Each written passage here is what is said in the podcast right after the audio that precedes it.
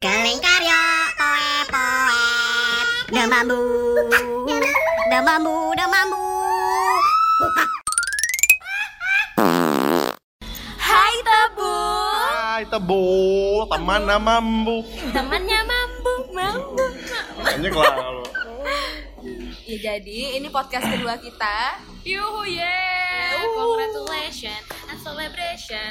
Jadi Nah, hari ini kita kedatangan tamu nih, teman Iya. teman kantor, satu angkatan, ya Batch, satu batch, um, namanya Mas Nusem. kita nyebutnya Mas Nusem. Mas Acusi. panggilan sayangannya Ajusi. Nusem Ajusi. Annyeonghaseyo saranya Halo, Kang eh, tepuk tangan dulu dong buat Mas Nusem.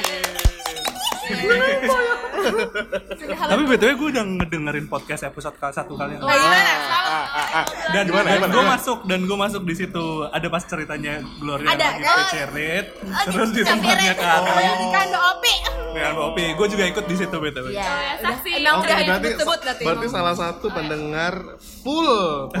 Iya, karena itu udah mau banget ya teman 40 40 menit itu. Iya. Udah walaupun enggak berfaedah. benar-benar saksi hidup muntabernya Ah, betul, betul. Iya. Muntaber. Jadi Mas Sang silakan perkenalkan diri, hobi, tempat tanggal lahir, status. Status. panjang ya Iya enggak? Yang singkat aja. Ya. Hmm, btw gue teman mereka teman satu angkatan teman satu kerja teman satu kantor namanya Nusem Eh, asalnya dari Temanggung Jawa Tengah mungkin pada nggak tahu karena Temanggung Jawa Tengah bener-bener terpencil Aku tahu, aku tahu. oh bagus Ya, di mana tuh Ancak di Explorer. Tulung Agung pasti lo taunya Keling di Explorer. Iya. Terus apa lagi hobi? Hobinya Enggak, tiduran, enggak, rebahan.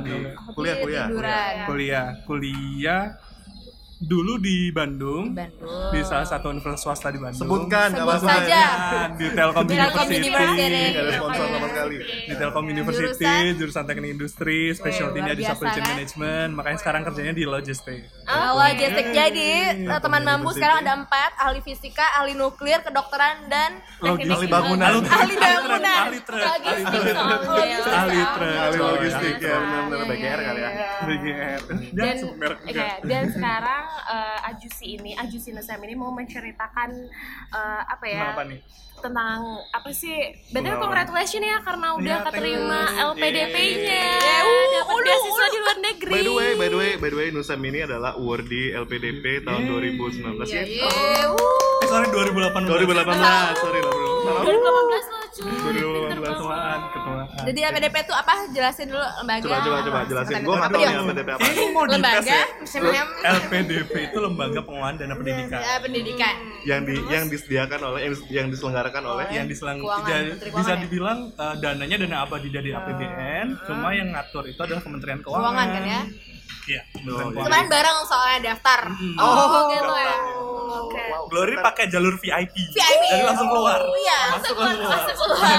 Gue jalur undangan. nah undangan abis itu udah SNMPTN iya diundang untuk menghadiri. Iya menghadiri menyaksikan di atas aja kan Nusem Lulus kagak tapi. Terus Jadi eh, eh, gi- gimana tuh bisa Prosesnya. keterimanya prosesnya gimana? Sedangkan Mas Nusem ini kan kerja sama kayak kita kan. Hmm, nah, Terus kayak dan dan rata-rata LPDP tuh fresh graduate Hmm, dan setahu gue, iya betul, dan setahu gue, kebanyakan bias penerima beasiswa LPDP itu adalah mereka-mereka yang fresh graduate yang Yes. belum pernah menyentuh pengalaman kerja sama sekali Iya. gitu yang kan. belum Lu pernah kenapa- disindir sama senior Iya, benar. oh iya iya. Nah, pilkomnya apa? Gila tempat terbang pula Dan itu Gimana, nah, gimana, gimana gimana ceritanya?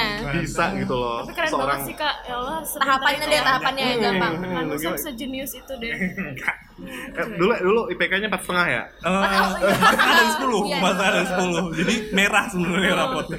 Jadi sebenarnya kalau orang bilang LPDP susah sebenarnya enggak juga. Kenapa? Karena bisa dibilang ya, ada teman instruksi mampu makanan karena masuk. kita lagi makan di luar nih kan maklum. Gajian kan? Rekaman ini kok gajian tanggal, tanggal 25 ya. pas. Oh jadi kita nge-record tanggal 25 ya? iya benar lanjutkan lanjutkan terus Dan terus. Juga terus eh, jadi ngeliat informasinya awal, awal mulai online. gimana si online atau dari teman atau dari teman atau dari teman eh, kebetulan beberapa teman gue memang LPDP worthy dan memang gue selalu Oh, memang pengen buat lanjut kuliah lagi. Jadi informasinya banyak lah ya. Informasinya dari temen gue dan memang gue selalu mantau informasinya di internet berarti dari awal emang udah pengen pengen Hmm. LPDP banget atau dari awal memang atau emang pengen nyambung tapi bebas dari mana atau emang dari awal pengen dia kuliah lagi Uh-huh. caranya gimana Itu- itu, yang gue cari jadi barjala aja sebenarnya Oh, menurut gue tips buat nyari beasiswa emang harus barjala sih Iya. jadi rencana Barjala, awal bukan tebar. pesona Ah. nggak apa-apa harus juga tetap pesona eh ini btw punya gue ya terus habis itu eh gue dapet informasi bahwa LPDP di tahun Bukannya 2018 maca ya? Maca kan? Maca tapi gue dikasihnya kayak gini Oh udah, terus terus. but it's fine Oke, gak apa-apa Oke, it's fine. Go. Terus habis itu eh gue 2018 itu pembukaannya ada dua batch. Yang pertama batch pertama itu di bulan Maret deh kalau nggak salah itu buat dalam negeri 2015. 2018. Terus kalau yang luar negeri di batch kedua di bulan September. Jadi gue apply di bulan September September 2018. 2018 di mana penerimaan keseluruhan tes seleksi adalah di Desember 2018. Mungkin gue mau cerita detail rekrutmennya Mohon kali maaf ya. fokus. Boleh, boleh, boleh. Terus makan tahu nggak sih? siapa tahu di pendengar-pendengar sahabat-sahabat tepu ada yang pengen juga nyari beasiswa dan bisa membantu informasinya. Amin. Amin. Nah, terus sebenarnya kalau orang berpikiran bahwa hmm, yang dapat LPDP kebanyakan fresh grade, mungkin gue bisa bilang enggak juga sih. Karena bisa diambil contoh eh, di angkatan ad- di batch gua dari total dua batch itu ada 1700-an orang yang keterima. Di mana kuota untuk dapat LPDP itu sebenarnya 4000 yang dana yang dianggarkan itu se- sebanyak 4000. 4000 Jadi sebenarnya yang keterima 1700. 4000 awardee. Total Hmm, pendaftar Tapi berapa? yang daftar cuma 1700. Enggak, itu yang keterima Kuota. 1700 Iya. yang Oke. Kuota 4.000, yang daftar? gue nggak tahu berapa cuman Nah, kalau memang misalnya kalau misalnya banyak. yang terima 1700 untuk kuota 4000 kayaknya Banyak. yang yang yang daftar cuma segitu kan? yang Iya daf Nggak, itu maksudnya gua- 1700 untuk yang diterima sampai tahap substansi Oh, tahap Karena pertama. yang lainnya tidak qualify walaupun mereka ada kuotanya. Hmm, jadi that's why kenapa gue awalnya bilang ya. nggak susah karena kalau lo mau dapetin beasiswa LPDP yang ya lo tuh fight ngalahin diri lo supaya lo kredibel atau lo bener-bener pas buat masuk kriteria LPDP. Hmm. Beda sama beasiswa-beasiswa lain seperti misalkan kita aja kita di Pusri kan ada beasiswa. Yang daftar Sebut nauzubillah. Udah. Iya, mohon maaf. Eh, kalian belum Udah, udah, dari awal. Sorry, sorry, sorry. udah. Apa. di PT Pupuk Sriwijaya Palembang semakin jelas panjang mohon maaf jadi eh, di Pusri aja kayak kuota buat luar negeri kayak kalau nggak salah tahun ini cuma satu orang padahal yang yang yang yang ngejar buat posisi itu ada enam orang jadi kayak lo harus ngalahin banyak orang Oh, iya. saat saat lo ngejar beasiswa itu cuman kalau di LPDP di sini bisa dilihat kayak yang kuotanya yang disediakan pemerintah 4000 dan yang keterima 1700 Hmm. jadi yang harus lo ya yang harus lo perbaiki adalah diri lo By dan way, kesiapan ada nggak batasan umur? Ada untuk S2 itu 35. S2 35, S3. Untuk S3 aduh gue lupa berapa coy. Cuman di atas itu. Oh. Jadi jadi sangat enak. Dan baik lagi yang tadi ke pertanyaan bahwa eh, kebanyakan ada fresh graduate itu enggak karena bisa dibilang eh, dari 1700 tadi 70% itu adalah orang-orang yang masuk via jalur afirmasi. Di mana afirmasi ini adalah dari PNS TNI Polri, kemudian orang-orang dari desa 3T dan lain sebagainya. Di mana orang-orang di sini kebanyakan udah memang udah kerja. Ah. Nah, Ya itu gitu. angkatan kakak ya. angkatan gua Itu pertama banget ya.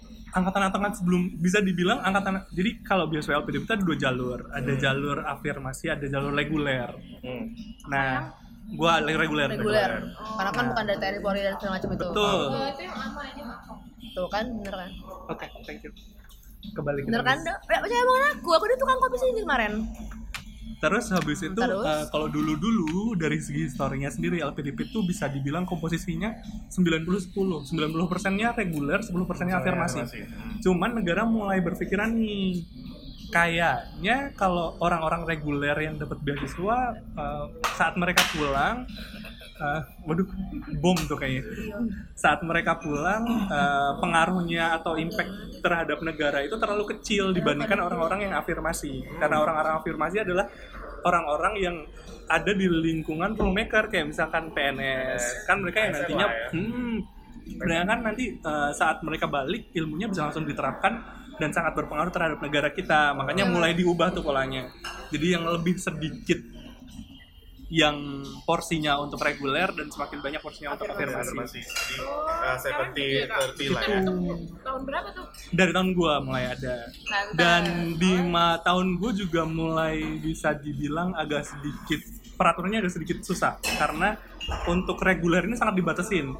Kayak pilihan kampus. Reguler pilihan kampus tuh cum untuk semua jurusan cuma cuma ada 17 kampus doang yang mereka ada di list mereka. Sedangkan sebelumnya reguler tuh sampai 200 kampus.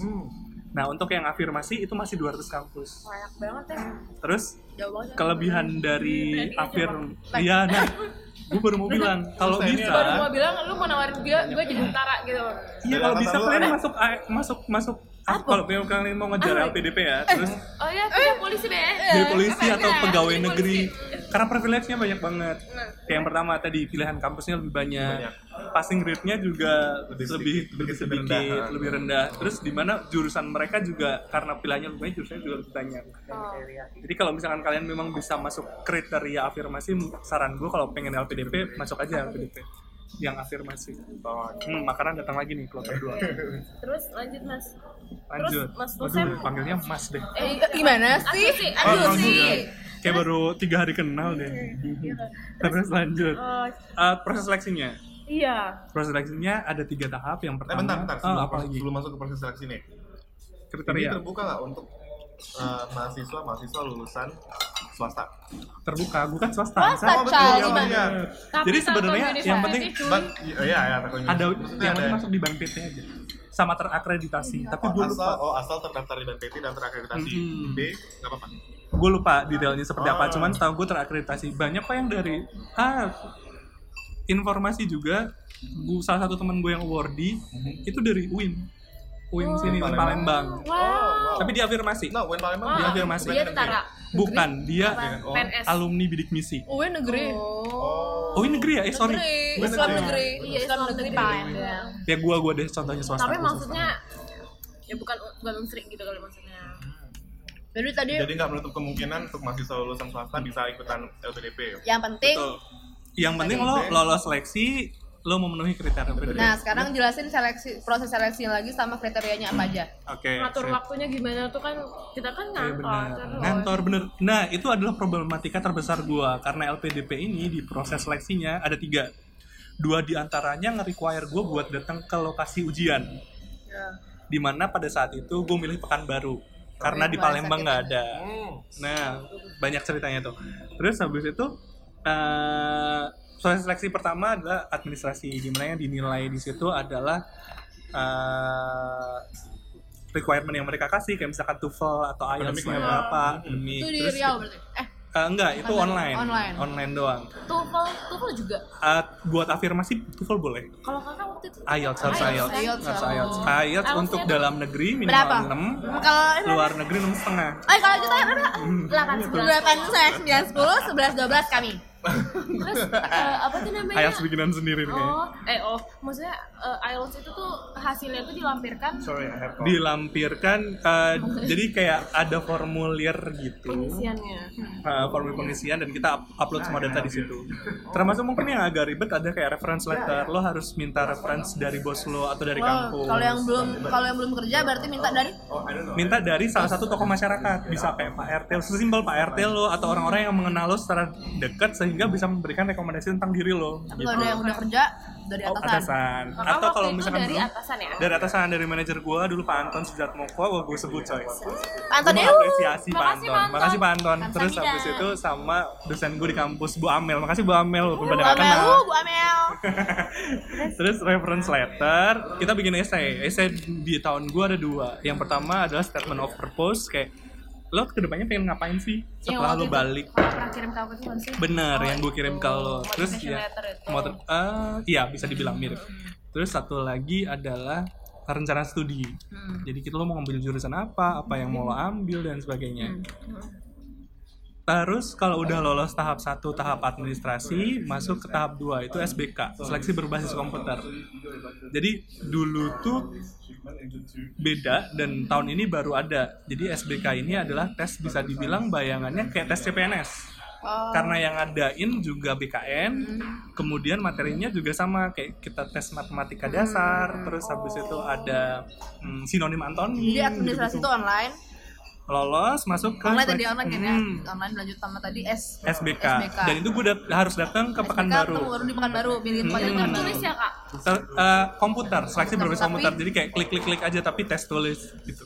Nah. kayak aptitude kita waktu itu nggak sih Iya betul, Beda kurang lebih kayak gitu, komuter. Nah di situ ada dua, ada SBK itu terdiri dari tes tadi tes tes potensi akademik sama essay on spot. Jadi kita dikasih uh, satu, ya. Mending pak.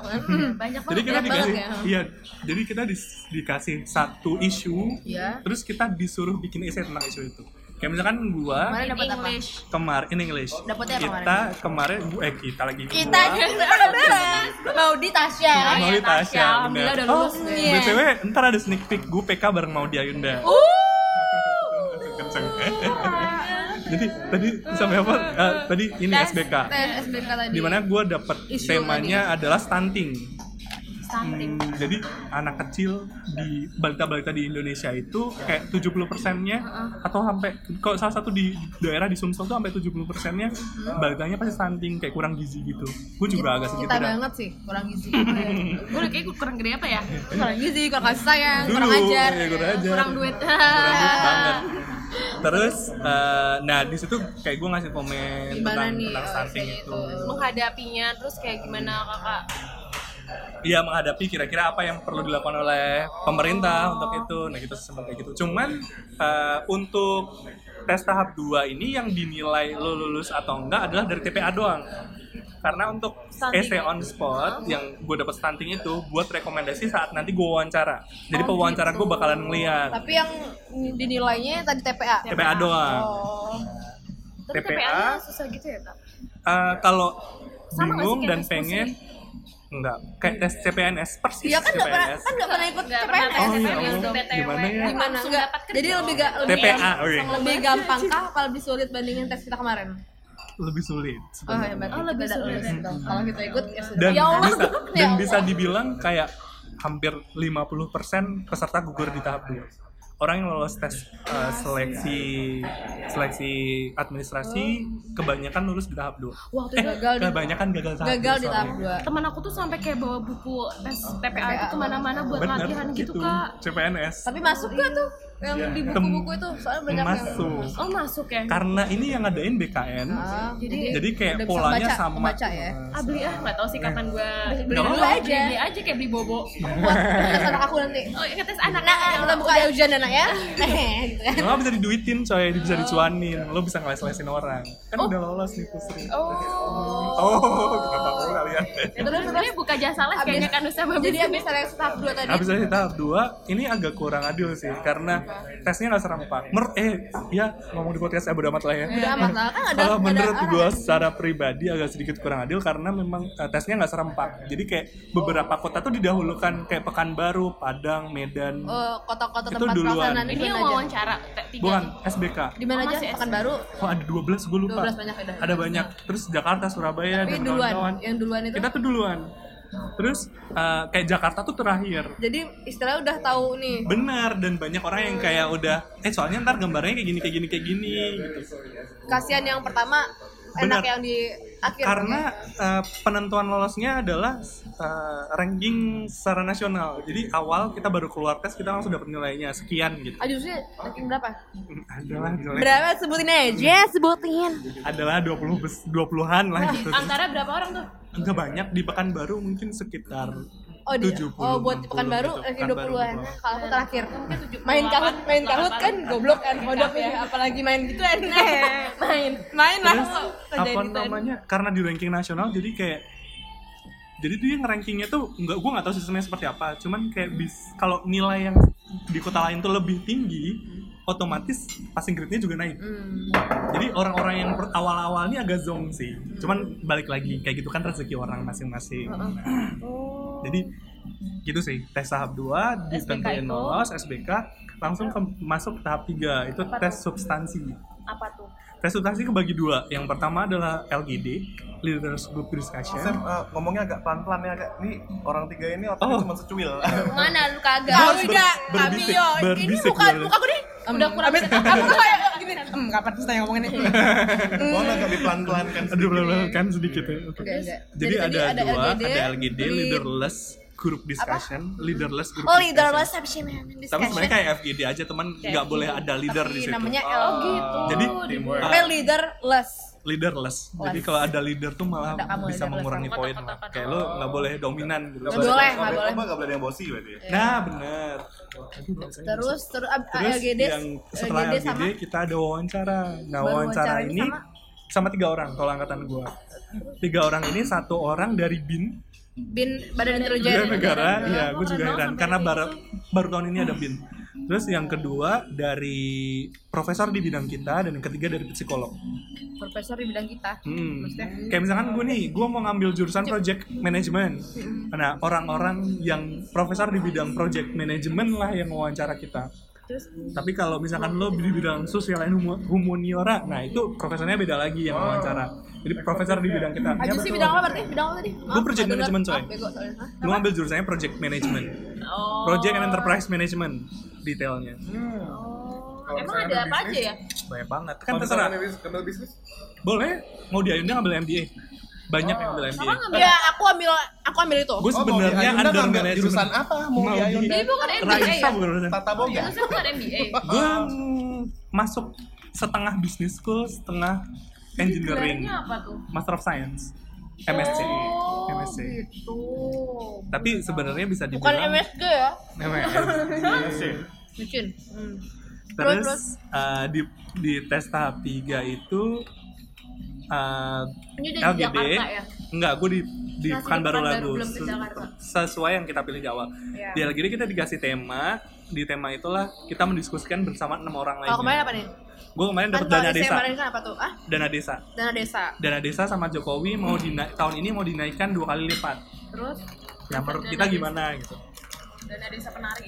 bukan kan KKN kuliah itu. gitu ya Hmm, udah. nah bener kok emang dana desa ini dipergunakan buat KKN juga kadang-kadang Betul, bukan bukan penarian bukan penarian terus Terus terus Kak, Terus habis itu eh, udahlah gue ditanyain kalau sama Bin ditanyain tentang kenegaraan kayak gue ditanya tentang Pancasila, gue ditanya tentang ntar kalau luar negeri gimana tentang kebudayaan lo di sana, lo bisa ngikut di kayak dia bisa benar-benar gitu ya. ah, kayak dia bisa nge-assess lihat, gitu.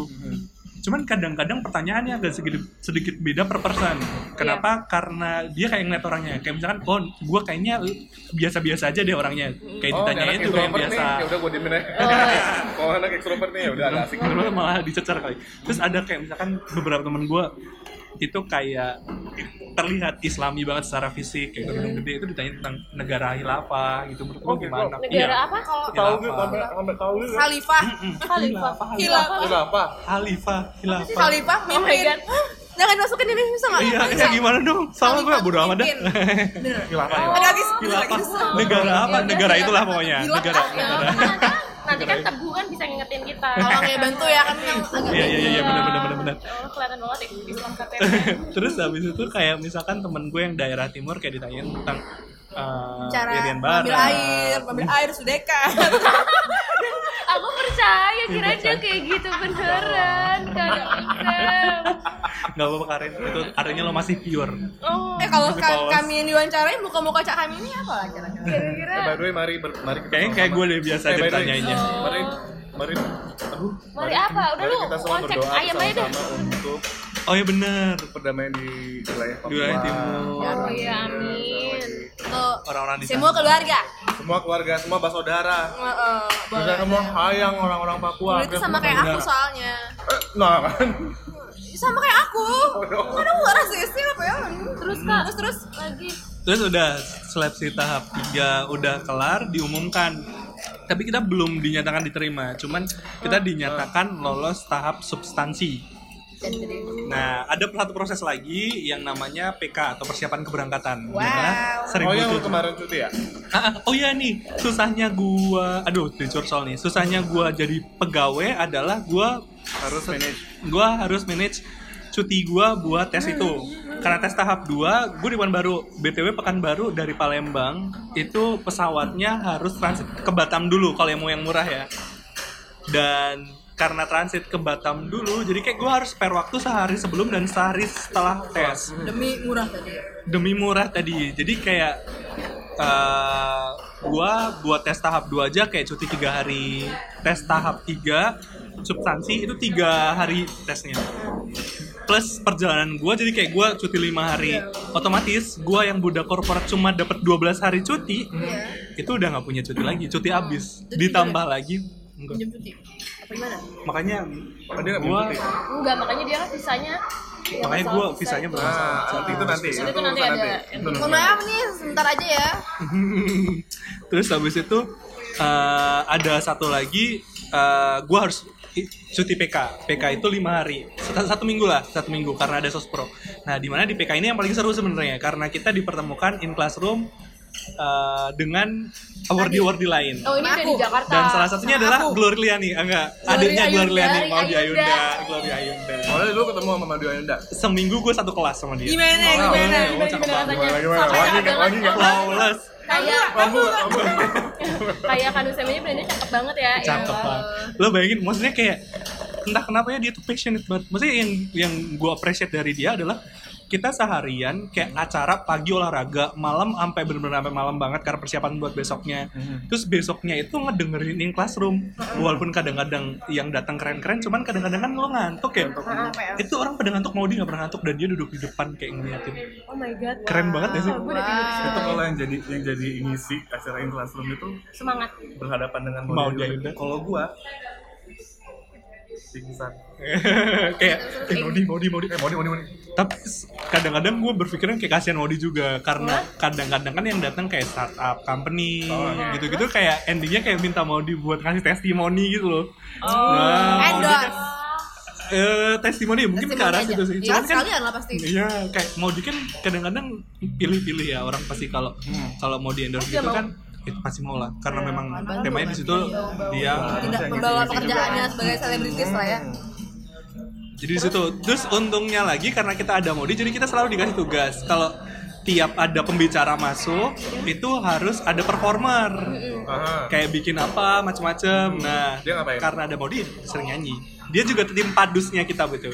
Oh, ada padusnya juga ya. Ada, jadi ada ada kepanitiaan gitu. Ntar ditaruh-taruh di di PK Gimana, tuh gimana, ditaruh. gimana? Ah, kayak misalkan ini tim dekor, di mana? gue di tim dekor. Oh. tim dekor sama sama dek dokumentasi lah yang bawa kamera-kamera jadi kayak bisa jalan-jalan enakan terus habis itu uh, in classroom nyenenginnya karena kita ketemu sama mereka istilahnya yang dulunya gue cukup motivasi buat hidup lah buat hidup apaan motivasi buat hidup di kerjaan tuh kayak udah males hidup kayak kita udah terbiasa sama rutinitas di situ kayak ketemu orang-orang yang kayak Kalau kerja Oh. kita kan emang monoton banget. Nah, terus ketemu orang yang kerjanya itu cukup diverse kayak ada yang bener-bener dia ada aktivis di law justice lah di macam-macam jadi kayak kita punya pandangan oh sebenarnya bikin kita lebih semangat dan bikin kita lebih Sekalian itu lah ya. ah, ah, sisi lain sosial belajar eksperimennya Kanusem. benar di sana kayak gue dapat nilai plus di situ sih Itu seminggu ya kak?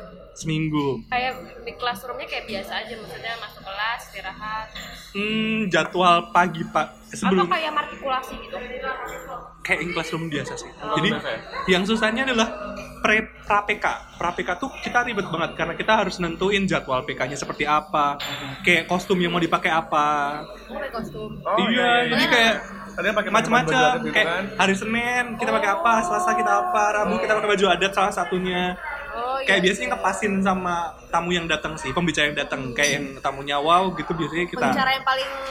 Kalau tamunya siapa? energik terus Paling siapa nih? anak muda gitu. pembicaranya itu keren-keren sebenarnya kayak Pak Mahfud, Prof Mahfud ada, Pak Saud Sitomorang ada. Cuman yang paling mind blown adalah Noe Leto. Percaya nggak? Oh, Noe. Leto. Noe, Leto, Noe, iya, iya. Mas Abrang, Leto, Ben Leto, Ben Leto. Ben Leto Jogja. Oh. Yang vokalisnya itu Noe, wah anjir itu keren banget. Noe, Noe. Nah, dia tuh Noe. kalau nggak salah Noe itu lulusan luar negeri juga kalau Benar. matematika ya. Kayak Dia yang PDP juga. Bukan, Enggak, bukan. dia kan anaknya MH Najib. Iya, ayo, Najib. Itu keren banget. Tahu ya siapa itu? kan mikir ya kan. Jadi Iya. Oh iya iya. Mas Noe itu gue ngeliatnya kayak budayawan sama sama orang yang yang peduli sama negara ini sih. Jadi kayak Oh, budaya. budayawan sama orang yang peduli sama negara ini sih. Jadi kayak dia tuh nyeritain hmm? Aktivis kamu juga sih? Iya, salah satu aktivis dia tuh kayak seniman gitu lah di Jogja. Iya. Dia itu uh, nyeritain gimana perjalanan S1-nya dia di Kanada, Kanada. deh kalau nggak salah. Dan dia itu double degree, Ca. Oh. Fisika matematika sama apa gitu? Apa triple degree malah? Iya, Pak. favorit aku semua. Dulu pas mau zaman zaman jadi pas pertama kali ya. Leto itu keluar kan terus nunggu SMA nih. Tahu kalau dia lulusan luar negeri dari temen gua. Heeh. Kok mau maunya sih lulus da- lulus dari Hmm. universitas prestis gitu terus keluar lulus ke Indonesia jadi penyanyi gitu kan. Apakah memang passionnya di nyanyi atau?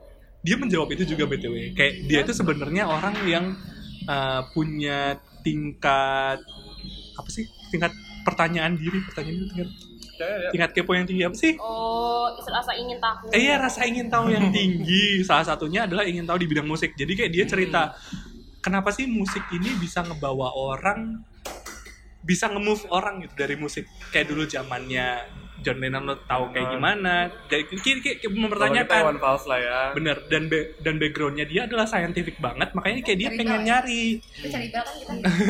cari bel Gue ngapain banget sih sama Ayu Ting Ting dah. nah role model gitu ya hari ini jadi kayak dia bener-bener pengen nyari tahu dari sisi saintifiknya kenapa musik bisa bisa move orang dan memang dia menemukan jawaban itu. Dan salah satu eksperimennya dia memang dia harus terjun langsung di situ. Maka makanya Sampai dia bikin sampai bikin band. Oh Gitu, dan itu tuh dia udah dia tuh udah udah kayak gue mau bikin band cuma dua tahun aja habis itu gue nggak mau lagi. Dan bener setelah dua tahun dia nggak mau lagi. Gue lupa ya dua tahun atau berapa pokoknya intinya gitu lah. Ruang rindu. ruang di ruang rindu kita bertemu. Iya benar di dalam dan emang keren-keren. dan emang keren-keren kan lagunya. Oh Iya, iya, iya, dan di situlah yang biasanya Maudi ngeliatin doang nggak pernah nanya di situlah Maudi ada momen di mana Maudi bener-bener ambi jadi anak ambi yang gue mau nanya gitu Karena dia kan juga mau ya. benar dan memang sangat keren sih Noel itu ini Wow. Jadi dari ilmu yang didapat dari apa tadi namanya classroom itu banyak banget ya. benar lebih ke arah Karena dipertemukan dengan yang kayak istilahnya orang yang Yang pakar di bidang pakarnya. itu Hmm. pakar di udah bidang nih itu. habis tahap tadi PK itu. setelah PK habis itu kita ke pencar ke pencar lah di pencar-pencar apa ke pencar? Eh, ya udah habis itu balik-balik aja masing-masing persiapan persiapan sebelum kita berangkat Masing-masing. Oh. jadi kalau di LPDP itu Berarti itu udah- udah sah ya ceritanya? udah sah Udah sah. udah sah cuman kita belum tanda tangan SP Kontrak. Kakak sekarang udah belum? belum Belum. karena tanda tangan SP itu kayak beberapa kayak tiga bulan sebelum lo berangkat berangkat. karena dokumennya sebenarnya panjang banget Tapi kayak Modi misalkan itu bukannya udah di sana ya? udah Iya, Modi udah di Stanford Stanford. tempatnya Pak Habibie itu kan. Hmm, Modi di Stanford tapi Nah, Desember soal dia balik soal ini Oh. LOA nah benar mana yang lebih dulu LOA dulu kah atau, Atau- LPDP dulu sebenarnya kalau dari LPD Coba jelasin dulu yang yang LOA tahu itu- yang nggak tahu apa LOA jelasin adalah dulu. letter of acceptance, acceptance. nah LOA ini biasanya dikeluarkan kampus menandakan bahwa seseorang ini sudah diterima di kampus tersebut. hmm, Jadi kalau misalkan lo bukti daftar, daftar kali ya Hmm, eh, bukti diterimanya. diterima, heeh. Kayak misalkan lo. Daftar ke ITB. Nah. Nah, ITB ngeluarin letter of acceptance berarti eh, lo sudah sudah dinyatakan sebagai calon mahasiswa, Mahasiswa. ITB. Hmm. Kau udah dapat? Udah dapat. Dapat. Gue dapet LOE-nya di Dari? salah satu universitas di Inggris yaitu London London di UCL. Terus eh Justru apa? sebenarnya ah, University College London. College. Oke.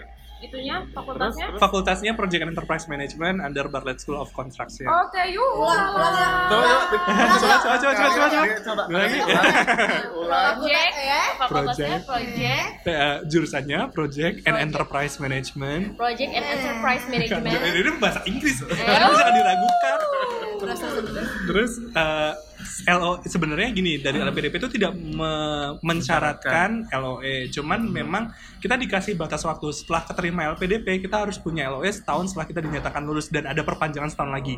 That's why kenapa gue bisa defer Ke- keberangkatan gue jadi tahun depan karena LPDP memperbolehkan. Nah untuk mana yang duluan itu sebenarnya preference masing-masing sih Hmm. dulu gua mau dapat LPDP duluan. Kenapa? Karena eh, daftar ke UCL ada application fee-nya, ada bayarnya. Hmm. Nah, perhitungan nih gua.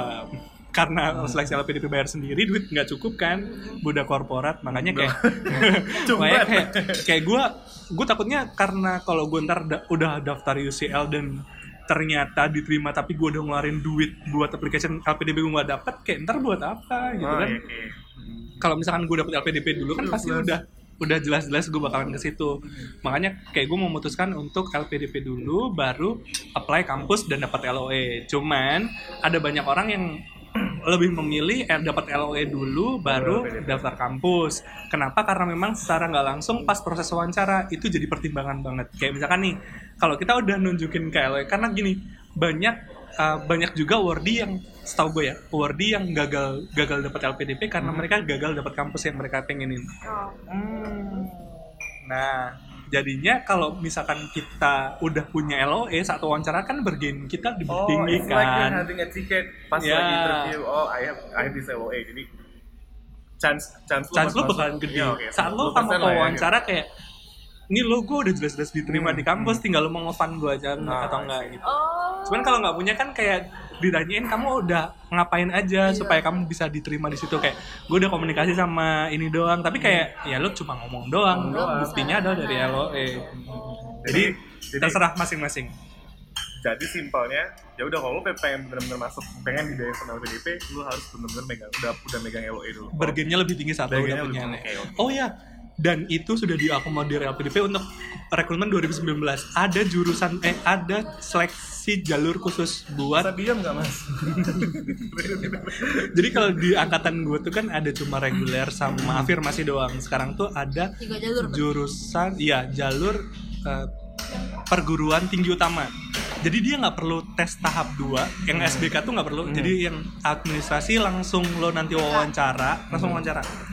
Kalau misalkan lo udah punya LOE unconditional dari 12 list kampus yang LPDP minta. Kalau lo udah ini punya buat tahun ini doang. Eh, buat baru, dua- mulai. baru ada 2019. Sampai seterusnya. Enggak tahu ya, Semoga sampai seterusnya. Jadi kayak soalnya kebanyakan kasus di angkatan gua banyak yang udah dapat LOE di kampus-kampus bagus. Termasuk di situ Harvard, Oxford, Cambridge dan sebagainya, tapi dia nggak lolos di tahap wawancara atau SBK. Padahal kan gini, tahap untuk menentukan lo lolos SBK kan kayak, kayak dia mau ngelihat apakah uh, kemampuan akademis lo itu bagus atau enggak. Dia udah bisa dapet LOE di di kampus-kampus ternama, mas, masuk kita masih mau menanyakan gitu kan. Nah maka dari itu tes tahap 2 itu nggak perlu lagi kalau misalkan lo udah dapet LOE unconditional dari 12 kampus yang ada di list LPDP. wow Begitu. Sebenarnya kuncinya tuh kayak pinter-pinter kita searching, jangan mager baca internet. Bener, Jangan- jangan salah salah cari isi. informasi. Kalau ini nih duitnya. Buat Duit. yang mandiri berapa kira-kira harus disiapin? Kan mandiri nih Duit, ada duit, duit. pertolongan Oh, dari Tuhan kemarin, ada kan? jatuh dari langit Nggak Jadi kan? sebenarnya yang sus Iya, yang menurut gue mahal adalah persiapannya. Dulu. Kayak misalkan tes IELTS. Tes IELTS itu Oh, sekali iya, tes itu Ah, iya. 2,95. wow ya ya Itu tergantung dolar. Mungkin kita bisa patok aja 3 juta. Iya. Karena kalau gue ya, karena tes IELTS ini susah dan gue belum pernah tes IELTS sebelumnya.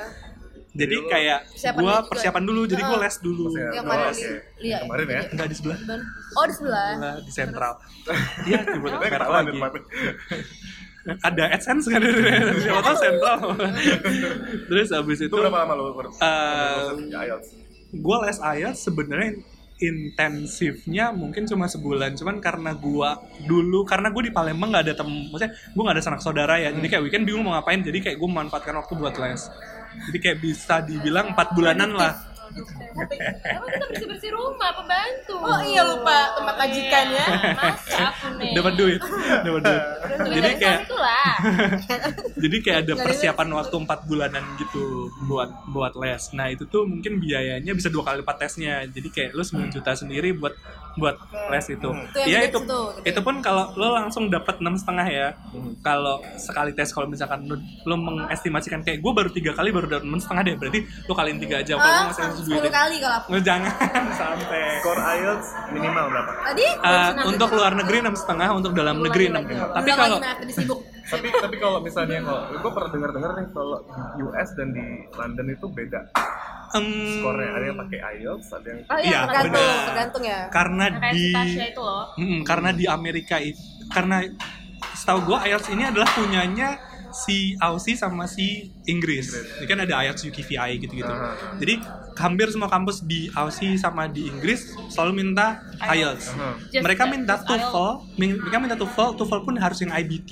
Di mana TOEFL IBT IBT. ini juga sekitar 2,9an juga dan tesnya harus di Jakarta. Oh, Lebih yang ada PR lagi di ya. Jakarta. Lebih PR lagi, Lebih jadi mending lagi, IELTS. Hmm. Kalau kampus US, eh, mereka biasanya min, eh, TOEFL masih nerima, cuman mereka biasanya nge-require GRE juga, kayak TPA-nya gitu lah. Iya. Jadi kayak, tapi IELTS ini bisa dipakai di semua. US juga nerima IELTS, jadi kayak amannya lo memang IELTS. Terus, dan habis habis IELTS? IELTS terus habis itu PR persiapan PR banget adalah perjalanan lo ke Pekanbaru pasti Oh iya, ongkos ya. Oh, PP ya. ongkos PP mana lo di sana kan seminggu Nginepnya lo nginep gue di hotel mau nggak mau hotel Itu ecek ecek Jembatan sih, jembatan aja. Airi Airi kok nggak kenapa Oyo nggak di pelataran pelataran ruko gitu kan lebih murah eh mohon maaf mau tes sakit dulu Oh iya iya. Eh, tapi sakit beneran jadi. gua Oh iya kan sakit banget. gue sakit gue masuk rumah sakit sebelum substansi Iya, btw iya. Oh. Capean. Eh, iya kayaknya. Dan gue kambuh vertigo menguras- gue kambuh dan lain sebagainya. Terus terus. terus habis itu bolak balik terus ditambah lagi bolak balik PK juga. persiapan keberangkatan ke Jakarta. Itu di selama di sana dibiayain cuman pesawat bolak balik dari lokasi kita domisili nggak dibiayain. Jadi kayak pesawat ke Jakarta bolak baliknya gue bayar sendiri. Berarti ongkos berarti di ya, tapi persiapannya. sebenarnya eh, saat once lo dapat beasiswanya Oh, itu ter worth it banget. Maksudnya kayak terbayar. Karena kalau kita ngelihat biaya kuliah kayak misalkan gue cukup cuma setahun. Itu di total bisa satu satu koma dua m lah. Jadi kayak lo harus mengelola itu kalau kita ngomongin masalah duit kayak lo investasi untuk persiapan sekitar 15 juta tapi habis itu lo dapat satu setengah m istilahnya kayak gitu kan. Karena LPDP juga full funding kayak biayanya semua biaya perjalanan Tanggung. dita- ditanggung living allowance dipa- ditanggung Iya, rancak banget. jadi kayak lo kejar deh Pantes anak-anak LPDP itu pada keluar negeri itu. Euro trip gitu gak sih? Iya. Enak banget, asik banget. Karena emang dikasih duit. Double Iya. jadi double living allowance mana enaknya lagi eh, kita kan tergantung negara masing-masing sih cuman kalau di Inggris visa student itu bisa untuk eh, part time job. Di mana kalau lo kuliah doang kan masih mager ya. Kalau lo bisa part time job sekalian lumayan dapat 7 pound sterling per jam dan bisa up to 10 hour per week. Jadi kayak gede duit lo. Itulah yang buat kesempatan kita untuk jalan-jalan. Benny. Coba nih TKI. gitu. Karena temen gua kemarin tuh ada temen gua juga nih Wardi. LPDP Hmm. udah nikah. nah. Istri dan anaknya dibawa dan itu semua. Kelas tiga apa? bener S2. Dan dulu seperti itu. dulu dibiayain. Spouse allowance ada. Cuman di angkatan gua spouse allowance tuh hanya untuk S3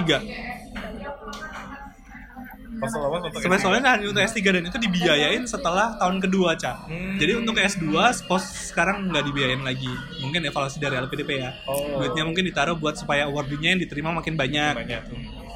jadi teman-teman kalau Oke, mau daftar ya. LPDP ya, sejam tuh kan. kan.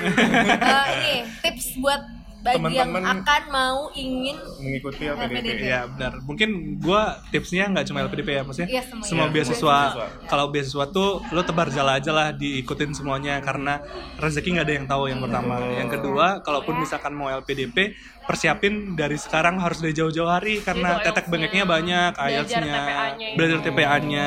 Terus habis itu ya. minta reference letter. Kan ribet ya lo betul. ke kampus lagi. Temen gue aja sampai bawa buku belajar TPA ke mana-mana. Kayak gitu. Kayak lagi kondangan bridesmaids dan dia sempatnya belajar ya Allah semoga masuk ya yuk Amin. Doain buat temennya Karin yuk. Amin. Al-Fatihah. Temen lu dengerin nggak? Gak suruh sih Eh, ya. tapi komen podcast yang pertama Oh, sip, sip, sip.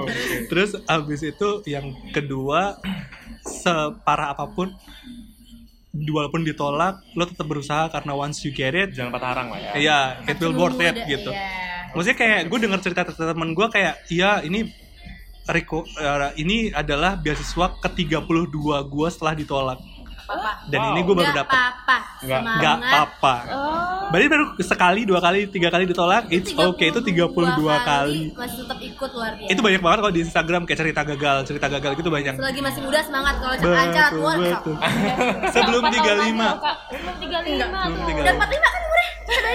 Empat tujuh. Oh 47 sobat. Oke. Anak udah empat, udah mau SMA satu yang paling gede. Dek, dek, sini dek. Nah ini anaknya Hansan lagi di sini dek. Dek, dek, nggak usah berantem. Nggak usah berantem. Oke oke oke.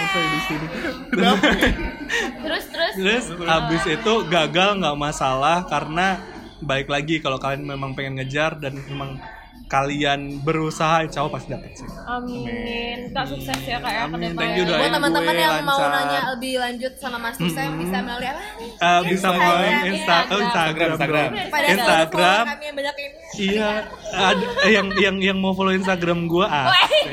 eh Buat bi- yang bisa ditulisin aja nggak soalnya nama gue susah Oh iya bisa, pasti nanti ditulis Ntar ada kan? di maksudnya di mention juga nggak apa. Eh, ada di teks di bawah ini. Di bawah, Iya, iya. ini Oh, ada Nusem.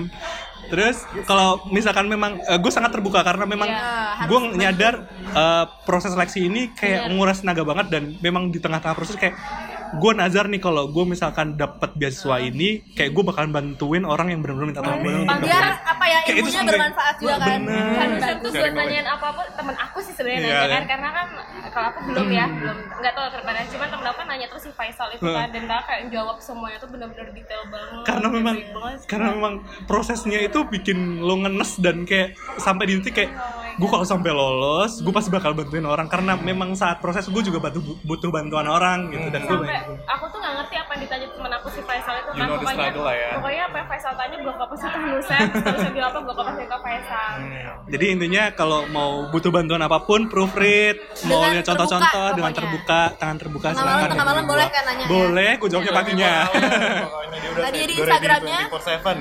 24/7. NM Mudiantoko. N NM Nano monyet. Kemudian toko. semoga podcast ini menginspirasi ya Amin. Ini Eh sukses juga buat kalian. Ini Glory katanya mau S2 juga nih di. Mozambik.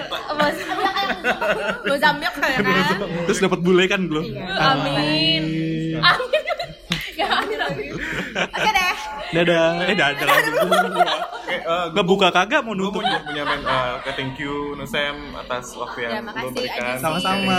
Terima kasih juga buat Uh, teman-teman. Di sini mudah-mudahan teman-teman yang dengerin bisa terinspirasi oleh apa yang Mas Nusem sampaikan. Belum mas banget nungguin. Oke, thank you juga buat kalian bertiga sukses terus podcastnya. Gue bakal bakal dengerin terus. Kok udah gue follow btw. Oh iya bagus. Oh thank you thank you. Makasih. Nanti nanti kalau bakal jadi bintang tamu lagi setelah dia pulang dari Inggris nanti Amin. iyo oleh-olehnya eh kita kunjungi Jangan lupa gue buka just tip ya, just tip, just tip. Make up boleh. Nah yang eh, kalau kalian udah nggak mau nanya lagi boleh mau just tip make up nanti bisa di DM ke Instagram Mas Nusem Eh tadi. kalian mau kan jadi panjang tangan gue nih? Ah, ya apa nanti boleh mau semua panjangin panjang panjang. gue lagi MLM juga nih. Ujungnya eh, jadi downline gue. Oh iya boleh boleh. oh nabung dulu ya guys nyamperin Kanu Sam ke UK Oke dia udah dulu. Oke, ya. bye-bye, tebu. saya keling. Karyo Poet-poet. Eh gue juga ya, Gue Sam. Ah, aduh. Aduh sih Aduh sih, aduh sih, sorry, aduh sih. Dadah. Dah. Assalamualaikum. Dah. apa deh